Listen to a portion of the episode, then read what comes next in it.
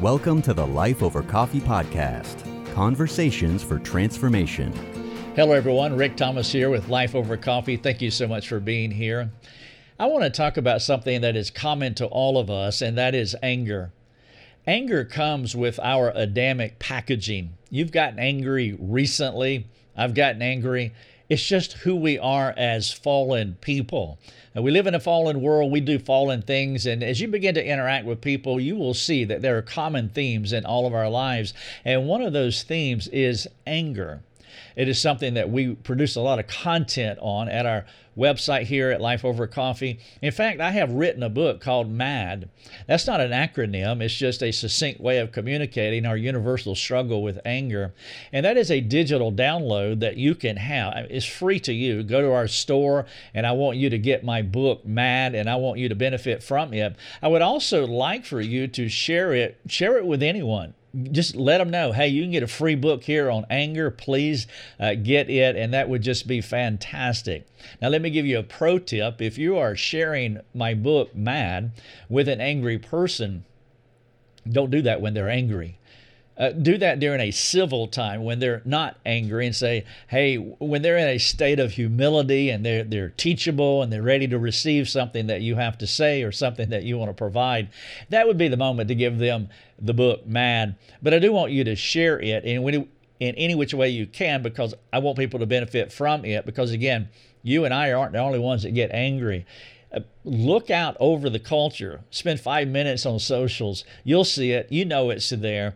And it's always it's in everybody's heart. So it's important that we can talk in a rational way and that we can say the quiet part aloud that we struggle with anger that it recurs in our lives. Now i know some of you have been walking with the lord for many many years and that is just not who you are well, that's because you've been walking with the Lord for a long time and you have appropriated the grace of God in your life. And so anger is not a recurring theme in your life. And for that, I do rejoice. But it's not the majority report. And so I trust that what I'm sharing with you will help you to not just understand anger from a behavioral perspective, but I also want to address what's going on in the heart because what's going on in the heart is actually uh, the source or the cause for the anger that we exhibit. Now, if you want to find what I'm sharing with you, go to lifeovercoffee.com. You're looking for episode 497 and we have a lot of linkage inside these show notes and so there's a lot of tools here. And if that's something that you struggle with or you are helping somebody who struggles with anger then by all means go to episode 497 the title of it is help for the angry and those in the line of fire. Now, I want to begin by sharing something that is probably counterintuitive, and that is that sinful anger comes from the heart of a weak person. Have you thought about that? Now, if you're on the receiving end of somebody's anger, well, it doesn't feel weak at all. Their anger feels like force, it feels like power. It feels like it's going to hurt you, devastate you, it's going to overwhelm you. And some forms of anger will do that. But I'm not talking about the behavioral output of anger, the physicality of anger. I'm actually talking about where anger begins, the genesis of it. Anger begins as a spiritual thing. It begins in our hearts, in our souls. And that's why I say sinful anger comes from the heart of a weak person because it doesn't take any strength to sin. You're at a traffic light and someone cuts you off. It takes strength to exercise self control. Uh, someone says something that offends you, it takes strength to be slow to speak and quick to listen. But anger doesn't take any strength whatsoever. It is a spiritually weak person. There is a dearth in their soul. They have no power within, and sinful anger comes from the heart of a weak person. They have yet to learn how to submit their desires to the obedience of Christ. That takes work. This is what Paul was talking about in Philippians 2 that we are to work out our salvation with fear and trembling. Some people do not work out their salvation with fear and trembling, or as James said in chapter 1, that we are to be doers of the word. This is called active obedience, where we actively engage God as He is working in our lives. Christianity is not for the weak or the frail of heart. There is much work involved. Uh, this is what the Hebrew writer was saying in Hebrews chapter 5 that by this time you ought to be teachers of the word, but you are now uh, still drinking milk and not of meat. Meat is for those who exercise, the Hebrew writer was saying. And so, a person who has a pattern of sin in their lives, that is a weak individual. Again, weak in the heart, weak in the soul, even though what comes out of them feels quite powerful and forceful, especially if you have been on the end of their anger. But we have to understand where the the cause or the source is because you want to root it out at the source. If you don't, the only thing that you can do is behaviorally modify the person's life or your life. I was counseling a gentleman many years ago, and he had an anger problem, and he went to a secular counselor. And the counselor told him uh, that with your anger, what you need to do is buy cheap plates. And so I asked him, I said, buy cheap plates. What, what are you going to do with that? he said, Well, the counselor told me that every time I get angry, that I just throw those cheap plates into the fireplace and shatter them inside the fireplace. I said, Well, how did that go? He said two things. He said, One, I've been buying a lot of plates recently. And then two, it doesn't work. Well, of course it doesn't work because that's behavioral modification. There is wisdom in behavioral modification. So I am saying that. This is what Jesus talked about in Matthew 5 that you amputate. If your eye offends you, pluck it out. If your, uh, if your hand offends you, cut it off. There is wisdom in behavioral modification. However, some of our sin patterns are deeply rooted in our hearts, and if we don't take it out at the root, at the Genesis, we can behaviorally modify all we want, but it's just going to grow back time and time again. And so that's why it's important that we have a clear understanding, not just the behavioral modifying things that we need to implement in our lives. Of course, we need to do that, but we've got to understand that there is something under the hood that has to be addressed, and that is in our hearts. And that's why I say that an angry person, spiritually speaking, is a weak person. Now, when I talk about uh, anger in this uh, talk here, uh, every reference to anger is uh, is is a sinful anger, not righteous anger. Because sometimes people will say that. What about righteous anger? Yeah, there there's a case for righteous anger, but that's not what this is about. That's another presentation. And so when I say anger, I will not always modify it by saying sinful anger but that's what I mean. And then the second thing I want you to understand is that I'm going to use the male pronoun. Uh, I'm going to talk about a man, he, him, uh, as the illustration throughout. And there's a here's two things I want you to do. One, if you're a female struggle with anger, just flip everything around. Just flip everything around because everything I'm going to share applies to male and female. I'm just going to streamline this talk and just use man throughout, eh, but just flip it around if it applies to you as a female. And then, number two, um, make sure if you're a woman, especially, uh, make sure you do enough heart assessment because it would be so easy if, if someone has been angry at you, like forever. It would be so easy to focus so much on them, like, go get him. Yeah, yeah, he needs to hear that. Well, maybe he does need to hear that, but we all need to hear it because almost all of us struggle with various forms of anger, which leads to the next thing.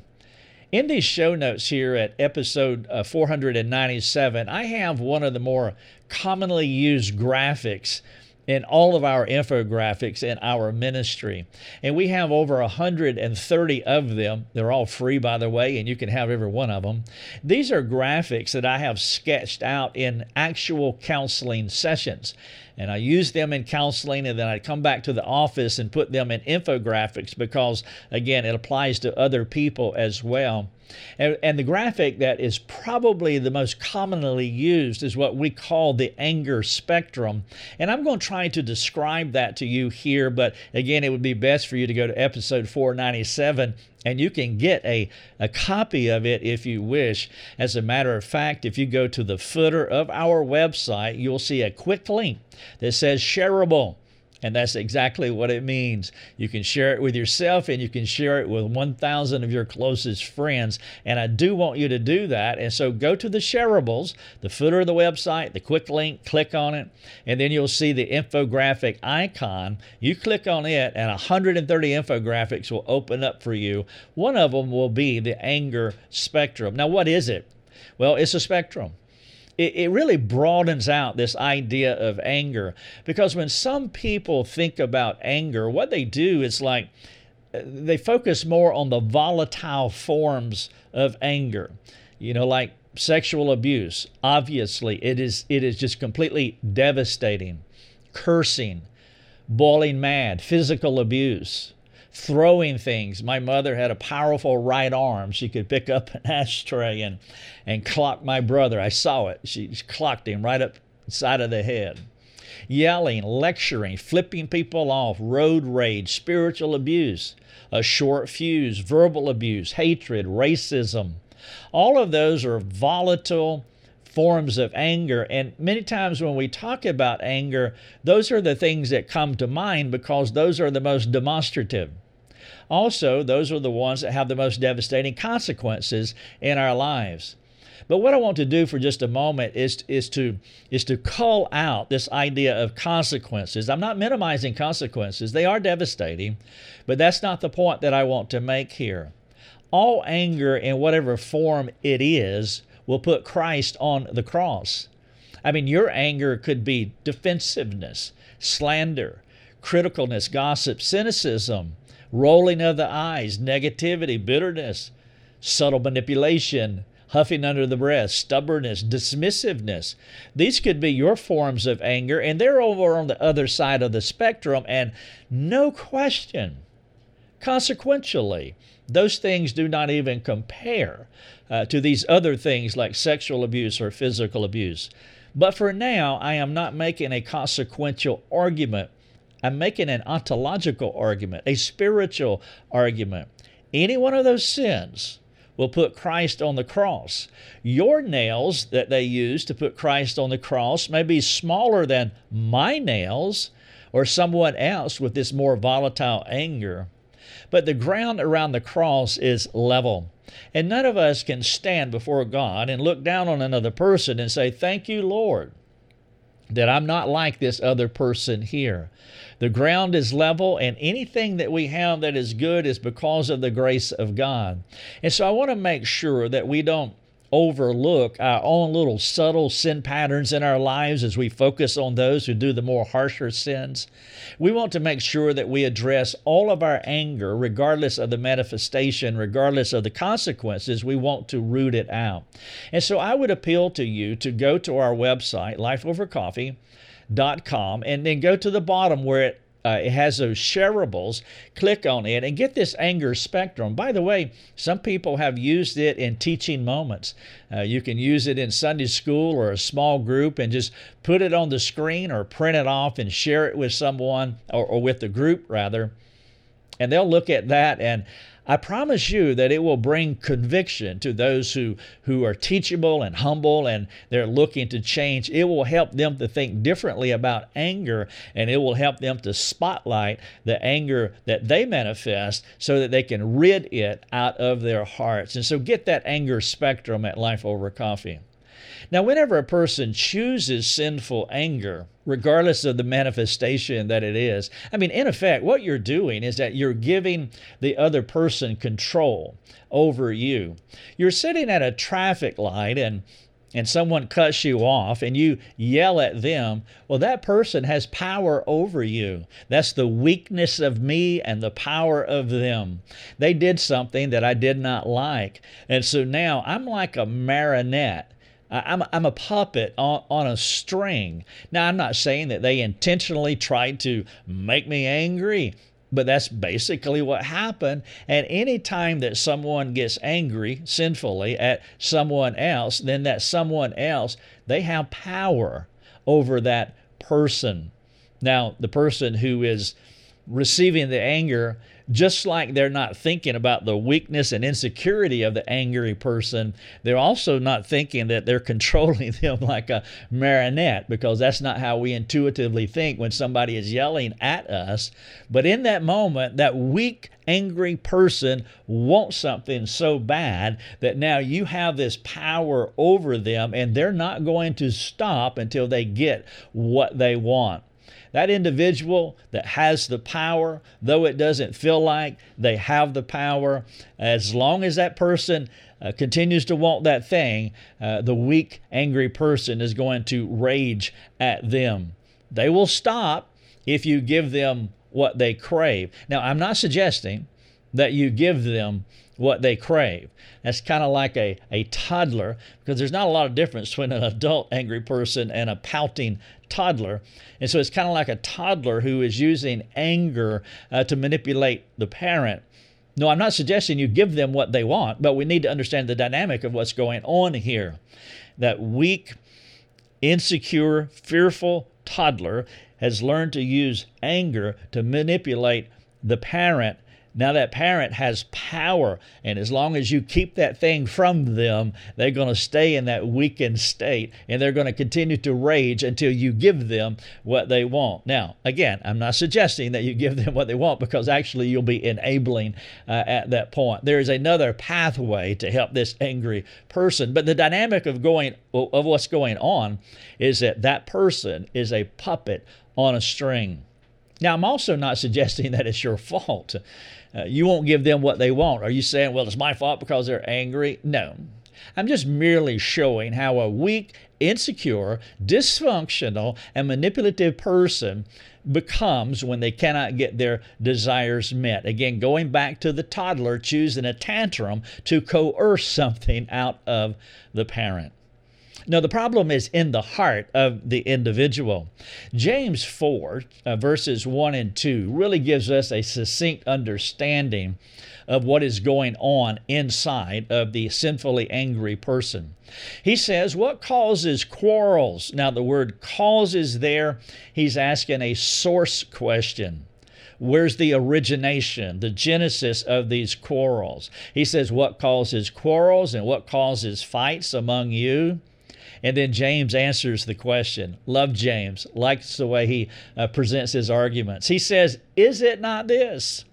That your passions are at war within you. There's the cause. You desire and you do not have, so you murder. You covet and cannot obtain, so you fight and quarrel. And so he's asking, where is the source of our sinful anger? And then he gives us three synonyms he says that the, the calls, the passions are at war within us. We desire, do not have, so we murder.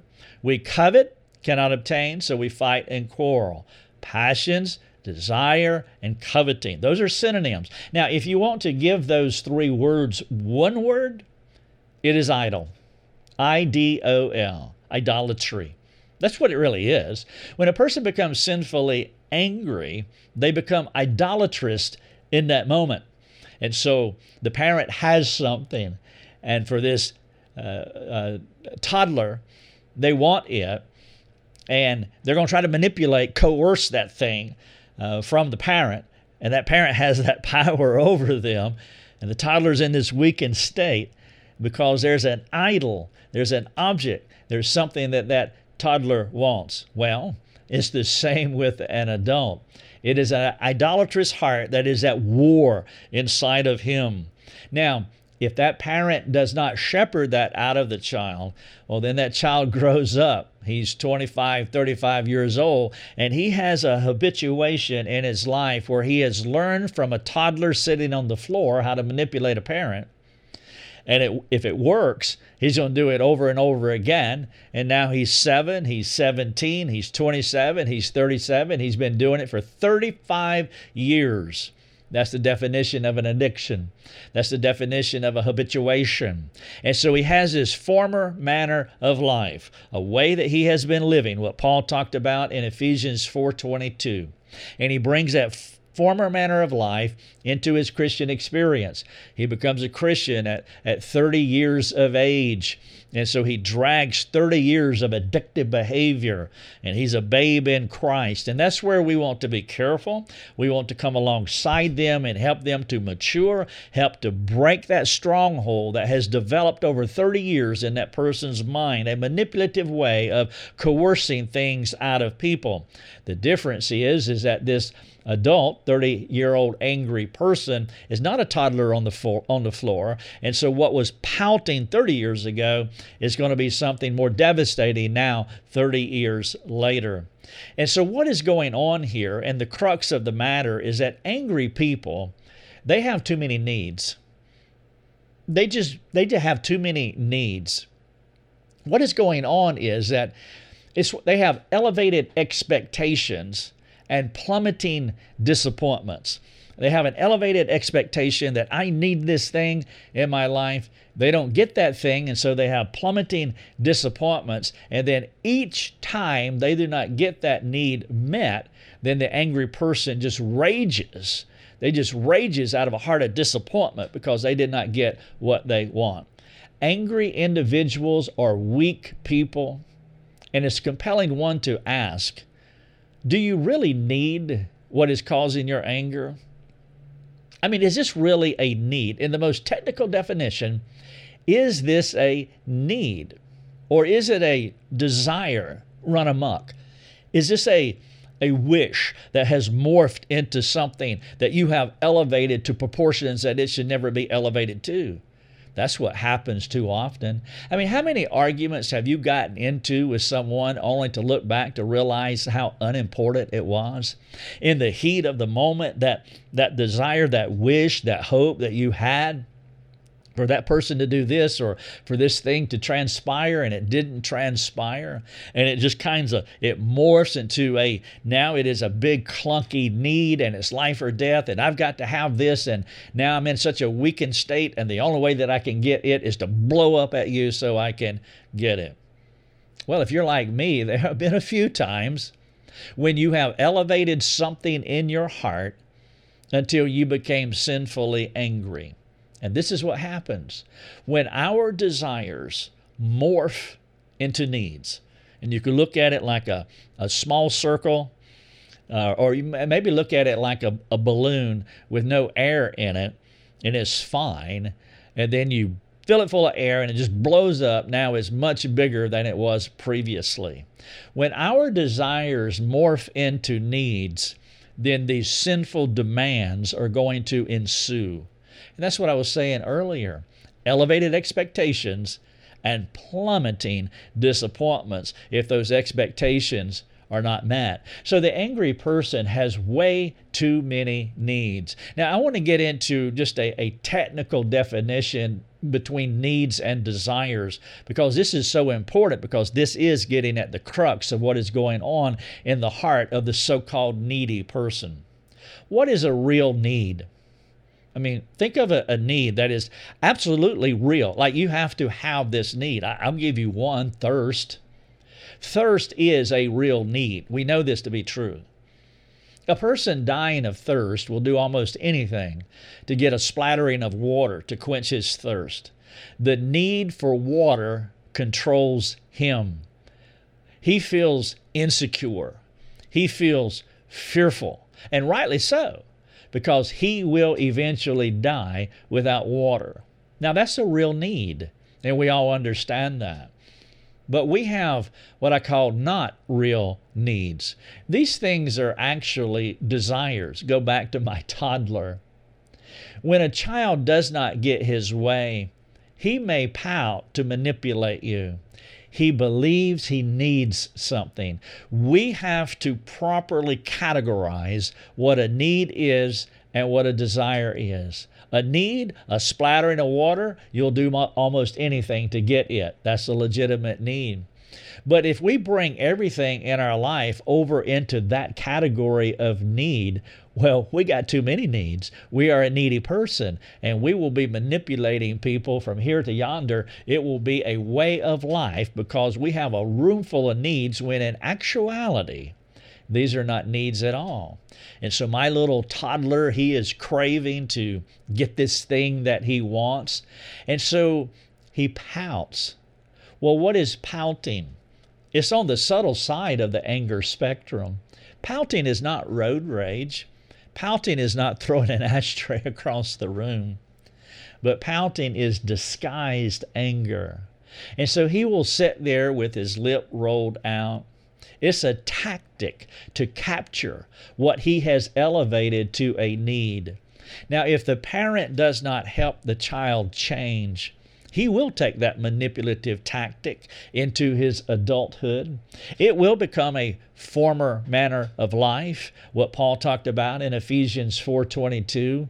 It will be a deep seated habituation. This person will be captured by this methodology of manipulating people to get what he wants. This is what Galatians 6:1 is talking about. If anyone is caught in a transgression, the word caught there is a, a, a old word for uh, the new word addiction. He will have addictive behavior as it applies to his anger. And that pouting will continue to go from the subtle side of the anger spectrum to more enforceful things that he will use as he grows older. By the time that he's a teenager, he will be yelling. When he gets married and has a wife, he will, can even do harsher things. Adults turn things like love and respect, approval, acceptance, significance, etc they turn those things into needs. And in reality, they are not needs. We don't need somebody to respect us. I mean, isn't this what we're seeing in our culture? I saw a video just a couple of days ago where a, a, a gentleman was getting angry at a, a TSA person uh, at the airport because the TSA person misgendered them. I mean, think about that.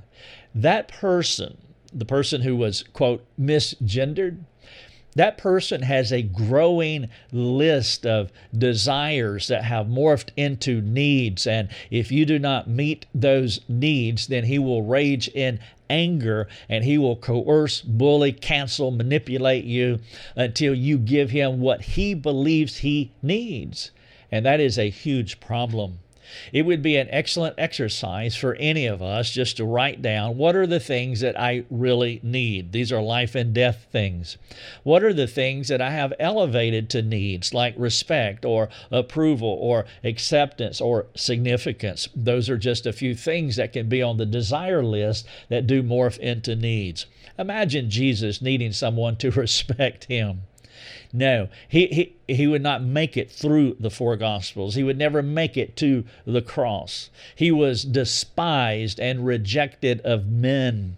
But because he did not need their acceptance, he did not need their love, he did not need their respect.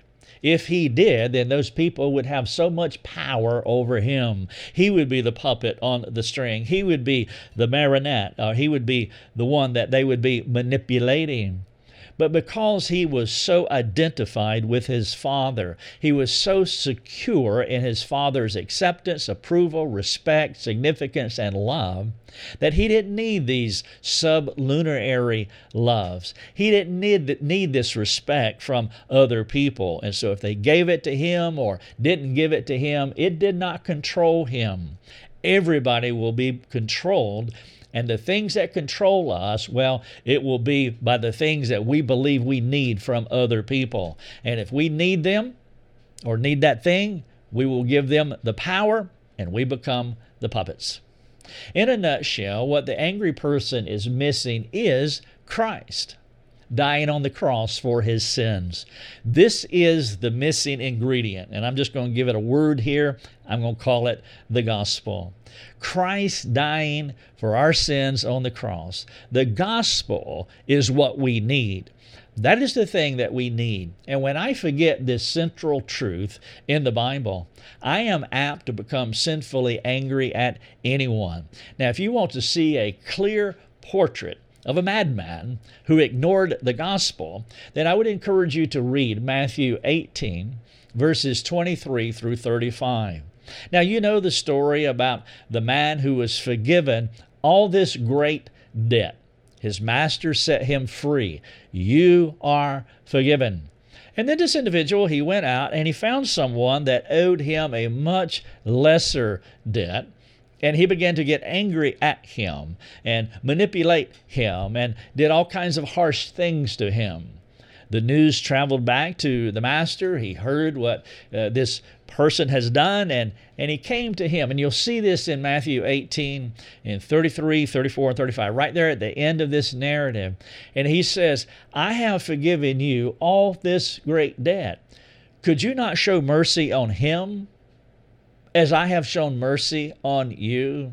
And you see the heart of the gospel in that passage. When I think about what other people do to me as far as offending me, when, even when they do sinful things to me, I have to recalibrate my mind to the gospel and recognize that the sin that I have committed before God transcends anything that anyone could ever do to me. Uh, some of you know that in 1997 that my, my sister-in-law shot my brother five times. She, she killed him. She murdered him. And it was this idea that helped me not to be captured by what she did. In order to have a heart of forgiveness for this atrocious sin that she perpetrated on my brother, murdering him, in order for me to work through that, I had to recognize that what she did to my brother cannot compete with what I have done to Christ. Now, sometimes for some of you, uh, there, there are significant things that have happened in your life. I understand. For those of you who have followed this narrative in, in my life, you know that 10 years before that, the same thing happened where someone killed my oldest brother in, in, in uh, 87 and, and 97. Those two murders happened. You can't work through the atrocity of another person, the offenses of other people, the devastating things that they do in our lives. I'm not making light of anything that's ever happened to you. I do understand. But what I'm saying here is that if our minds are not calibrated by the gospel, we can act like the person here who in Matthew 18 who was forgiven of that enormous debt and then he went out and began to beat up someone who did not owe anything that would come close to what he had been released from. And so, in those moments before I yield to the temptation of sinful anger, and uh, now, by the way, I'm not saying this as though I have succeeded, that I've actually mastered this. I have not. But this is the template, this is the formula. This is the process. And in those moments before I yield to the temptation of sinful anger, I need to inform myself of what I am missing in the gospel. The gospel hasn't truly anchored my heart and recalibrated my thinking. Now, what I want to do here is I'm going to use Paul's template in Ephesians 4 put off and put on. And I want to give you two lists. Uh, one list is a person who is controlled by a lesser spirit, and then the other list is a person who is controlled by the Spirit of God. Now, if, this is another graphic that we have on our site. And so I want to share this uh, list with you just to help you to think about put off and put on. I'm not managed by the gospel and I give myself over to sinful anger. I recalibrate my mind in accordance to the gospel, and now I'm managed by the gospel and not managed by this thing that I am craving in my heart. So it's a comparative list, and I want to work down this. And so I'll take some a list of uh, uh, anger, uh, and it's an anger list, is what I'll give you. Impatience. Impatience is a form of anger. As I begin to calibrate my heart to the gospel, impatience turns into patience toward others. I can be patient toward other people when I recognize how patient God has been to me. Unforgiveness is another form of anger. Then I can have a heart that is ready to forgive when I'm calibrated by the gospel. Now, let me speak here to that just a moment, and I'll go back to my former sister in law. I can't forgive her uh, transactionally because she's never asked. And so I'm not talking about transactional forgiveness. Sometimes you can't forgive people transactionally because they haven't asked or they can't ask. My father, for example, would be an illustration of that. He died in 1978. I became a Christian in 1984. And so there's no way that we can transact forgiveness. But there's another type of forgiveness, and it is attitudinal forgiveness. It is a heart of forgiveness, even though you're not transacting. And so, in some situations where it's not possible or it's not prudent to transact forgiveness, you can have an attitude of forgiveness to- toward them, even though they may never be released from their sin. And so, the key here, they may not be released from their sin, but you don't want to be incarcerated by their sin. And that is what I had to work through with my sister in law, with the gentleman who murdered my first brother, and then also with my dad. As far as I know, none of them have been forgiven by God. As far as I know, none of them have asked. I don't know. None of them have ever asked me for forgiveness. That I do know. And so there cannot be a transaction there. But I don't have to be managed by what they did. And that's the key. We do not want to be managed by what other people do to us. And so I could respond with unforgiveness, but that only incarcerates me. Or as I calibrate to the gospel, as I think about the great love that God has bestowed upon me and the forgiveness that He has given me, I can be ready forget, to forgive. I can have a heart of forgiveness toward others. Frustration, a form of anger. Contentment. Gossip, a form of anger as you self righteously look down on another person. It's just a harsh, angry sin put on saying good things about others. Criticalness, finding good in others, sinful judging, comparing myself to Christ. That's a good one. When you feel like you want to judge someone, that's a form of anger when you do that. What about first you just compare yourself to Christ? then you will feel small all of a sudden, and that will kind of level the playing field. It's like, no, I can't look down on them when I compare myself to Christ. Unkindness is a form of anger. Obviously, kindness is a heart calibrated by the gospel. Slander, a form of anger. Praying for others is the proper attitude here. Silence. Silence is a devaluing statement that we make toward other people. I'm talking about silence when we should speak. I'm talking about the silent treatment. Sometimes we give people the silent treatment. It is a form of murder. It is pretending that that person does not exist.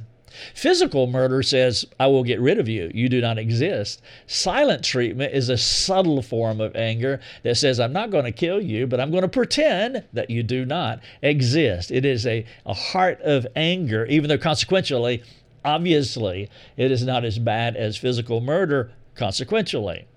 But instead of silence, you can calibrate your heart by the gospel and be quick to reconcile. Harshness, kind tones, eye rolling. How about self control? Sin comparison. How about if I address the log in my eye before I go speck fishing in someone else's eye? And then putting someone else down. What about if we build them up? You see that in Ephesians 4:29. Let no corrupting talk come out of our mouths, but we speak those words that build up the other person. And so there's two lists here in this graphic. And so if you go to our shareables at lifeovercoffee.com, in the footer at the quick links, just quick uh, click on shareables, and you'll see another icon. The infographics will have the anger spectrum, and then there'll be another icon that says poster. And we have a bunch of posters, and they're free to you as well.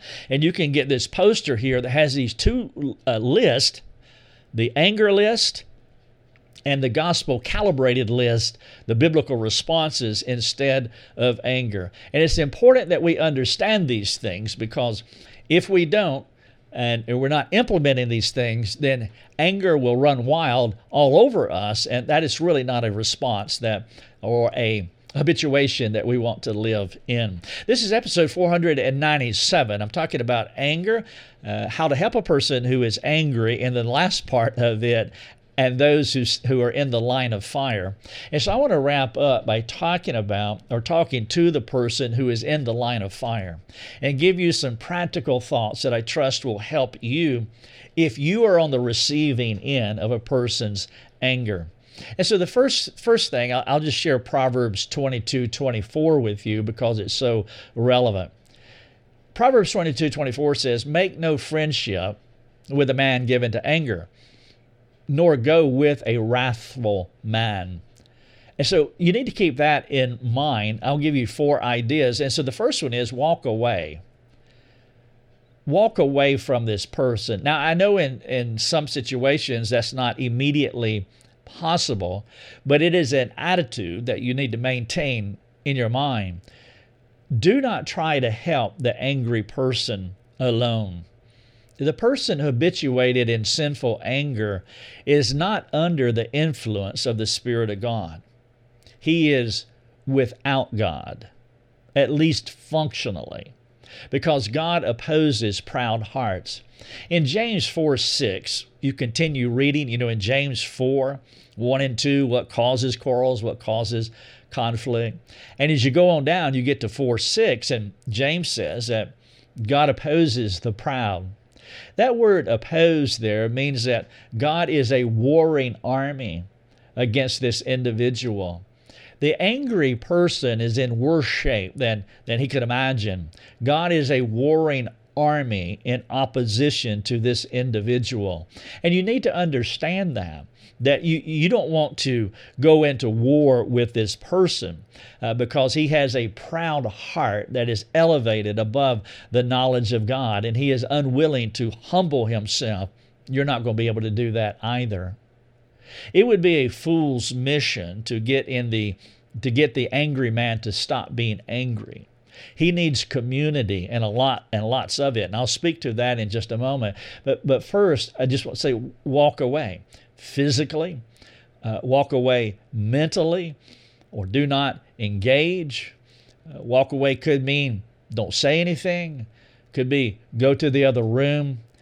It'll mean different things for different people, but the big idea is that you can't engage this individual because his heart is torn asunder and God is opposing him. God is not on his side and he is under the influence of another spirit. He is not operating under the Holy Spirit's power.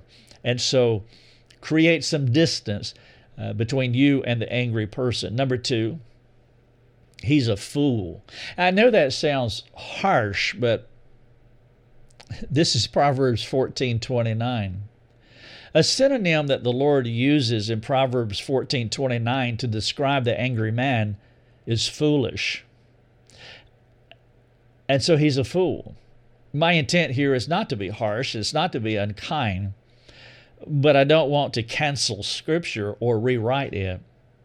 The word foolish represents the actions of the angry person. He commits foolishness, he commits folly. And so the behavior of foolishness, that, that is coming out on you, that behavior is coming from the heart of a fool. If you're going to have foolish behavior, then there is continuity from the behavior right down to the heart. Jesus said it this way By his fruit, you know him. If you look at the apple on the apple tree, you know what the root is. There is no discontinuity between what a person does and who a person is. Jesus also taught us that the words that we use originate in the heart. In Luke 6, verses 43 through 45, in verse 45, he sums up the matter. Out of the abundance of the heart, the mouth speaks. Therefore, if the words are foolish, if the behavior is folly, then this person is a fool. Again, not to be harsh, but it would be a good exercise recognizing that a synonym for anger is a fool. And it would be a good exercise to go through the book of Proverbs and highlight every time you see the word fool, foolish, foolishness, or folly. When you see those words, just highlight them And every time you do, it will give you a brushstroke on the canvas and it will tell you what kind of person this is. And this goes back to the angry uh, anger spectrum because what we like to do is cut the corners off of our anger. It was just a little sin. Oh, he's bitter. He was rolling his eyes. You know, he's he gossiped. And, and, and we want to sanitize the sins that we commit. And then we commit them over and over and over and over again. And we have a habituation, but we can rationalize our way out of it. But when you bring the Bible's nomenclature down on our actual activity, well, it sounds harsher than what we want to apply to ourselves. Go back to the gentleman who got all bent out of shape because he was misgendered. I mean, he is so far from hearing this biblical description that he's a fool. He's broken up he's disordered because he's misgendered. How weak can we be? And then when you bring in this this strong language of the Bible, you're a fool. Well, he he's in no place to receive that at this time. But when you bring in the Bible's description of what we're doing, it just blows away uh, all the the murkiness and all the uh, the uh, manipulations and the way that we try to uh, hide our sin. And it, it, it, just exposes us stark naked before the clarity of God's Word. And if you understand Him as a fool, when you do this uh, lesson through Proverbs of fool, foolish, foolishness, and folly, well, that goes back to point number one why you need to walk away. This person is a fool. You need to walk away, at least mentally. Number two, he's a fool. You got to understand that. And then number three, do find help. You would be wise not to interact with a fool alone. Answer not this fool. He does not play by God's rules. If God is opposing him and he is proud, he is not humbling himself before the mighty hand of God, then remember, he is a God. Little G O D. He is the one that's in charge of his universe. He is the one that is in control. He is the one that will determine how things will go. He is the one that will lay out the rules. You can't do anything with that. Don't try. You would be right to appeal. Of course. Please stop doing that. I beg of you to stop doing that. You would be right to appeal to God, obviously.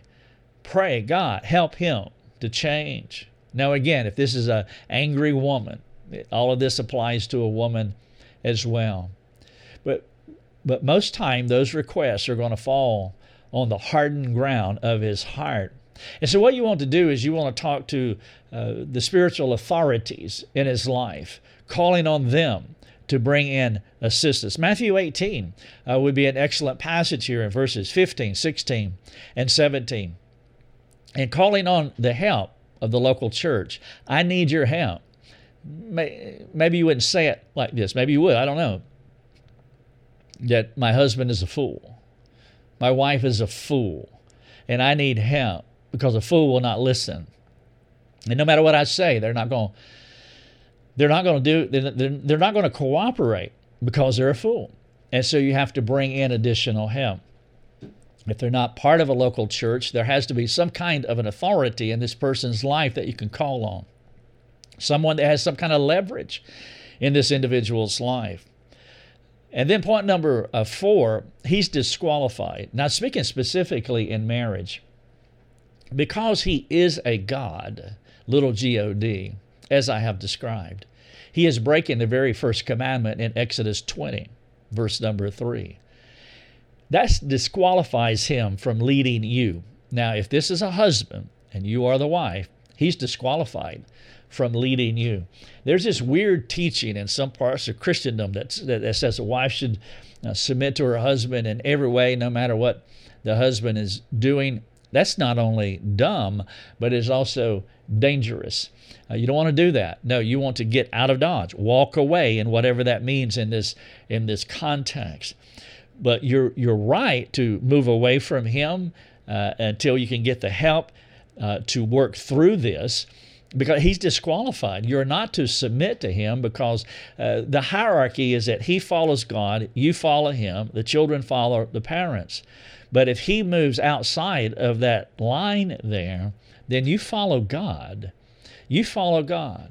He does he does God does not call us to follow fools unthinkingly. There is a mutual and reciprocal requirement for the husband to lead and to love his wife, and for her to submit and to respect to him. Uh, respect him. But that is a mutual and reciprocal requirement. He leads, he loves, she submits, she respects. All that's fine when everybody is in line and following God.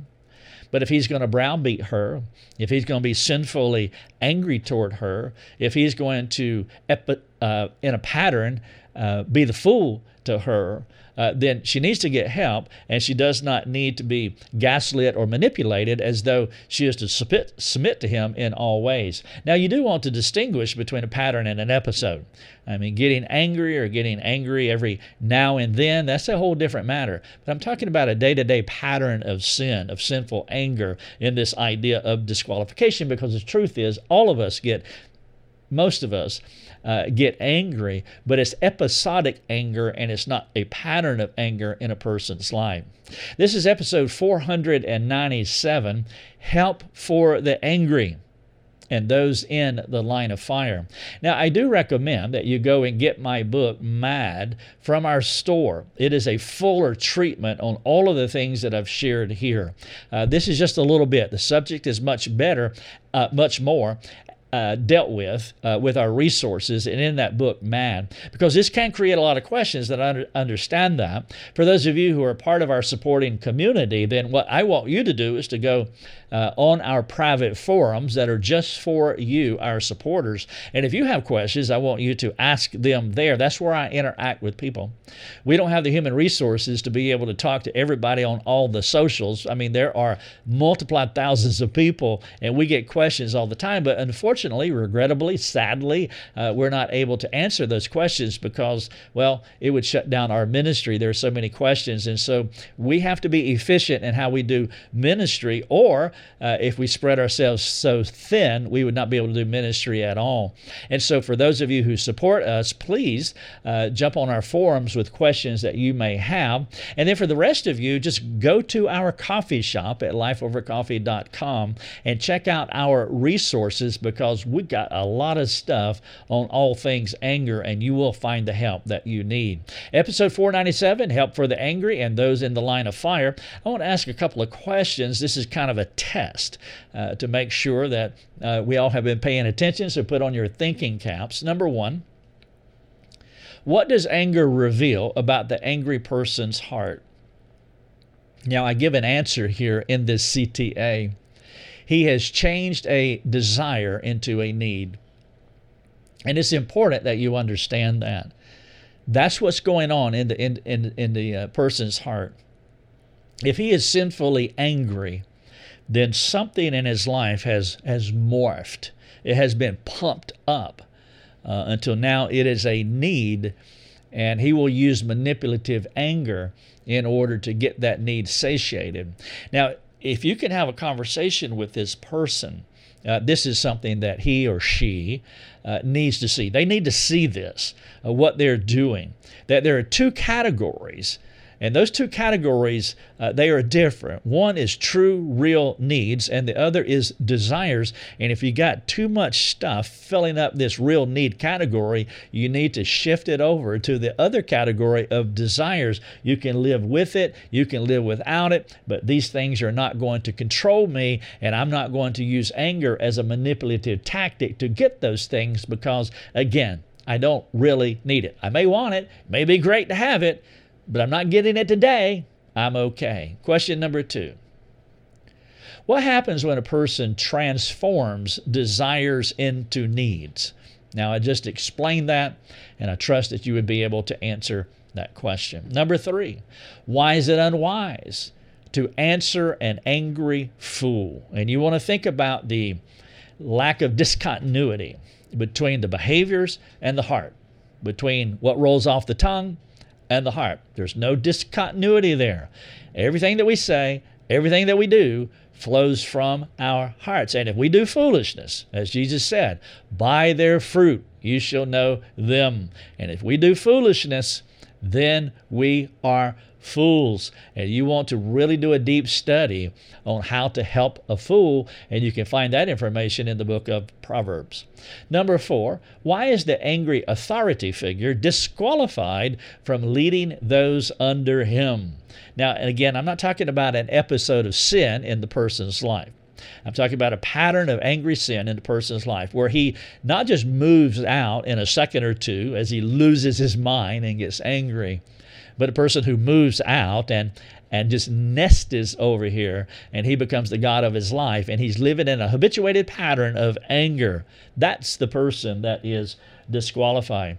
Now one of the things that i would recommend for some of you if you haven't that we do have an excellent book uh, it's called change me the ultimate life change handbook. You can find this book in our store. You can order it from amazon. Either way. Uh, but I would really encourage you to get this book. We have individuals, we have couples, we have small groups. A pastor just sent me a, a, a two photographs a couple of weeks ago, uh, maybe a month or so ago, a while ago and it showed him with a small group of men as he was going through this book, Change Me. This is an excellent book. We've had wonderful reviews on it. Uh, the chapters, all the chapters have CTAs, they have questions that I've just asked you. They also have uh, graphics in them as well. And so this would be very helpful. Uh, because uh, there's graphics uh, and it deals with so many different topics. And so I would encourage you to get this book. I was trying to roll through uh, the anger spectrum because I know I deal with that at some point uh, in this book, uh, but it's in here as a graphic as well. And so it's a very helpful infographic. But get this book, Change Me. This is something that a husband and wife can go through, uh, a small group like the, that pastor did, or if you want to go through it uh, by yourself, please do that. Now, also, we have forums on our website. Uh, one of our forums is called Leaders Over Coffee.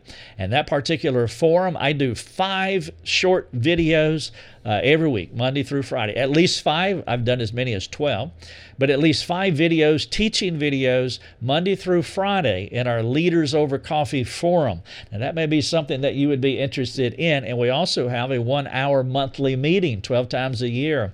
We have a private forum as well. These are for people who are not counselees per se, but people who are doing the work of discipleship, biblical counselors, folks who are helping other people, small group leaders, pastors Christians who are seriously minded and they won't like a, a life coach. They want to come alongside person.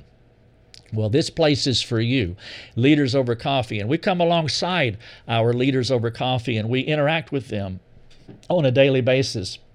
And so, if you're interested in that, go to lifeovercoffee.com and just click the join button up top, and they'll tell you everything that you need as far as Leaders Over Coffee is concerned. So we have a lot here to help you with. And so come to our coffee shop, lifeovercoffee.com, and just mill around. Get all these resources, these posters and infographics. We have a thousand plus podcasts and videos and articles and so much more. So check it out. And of course, be sure to stop by this resource, episode 497 Help for the Angry and those in the line of fire. Thank you so much. Thanks for joining us. Learn more and get access to other resources at lifeovercoffee.com.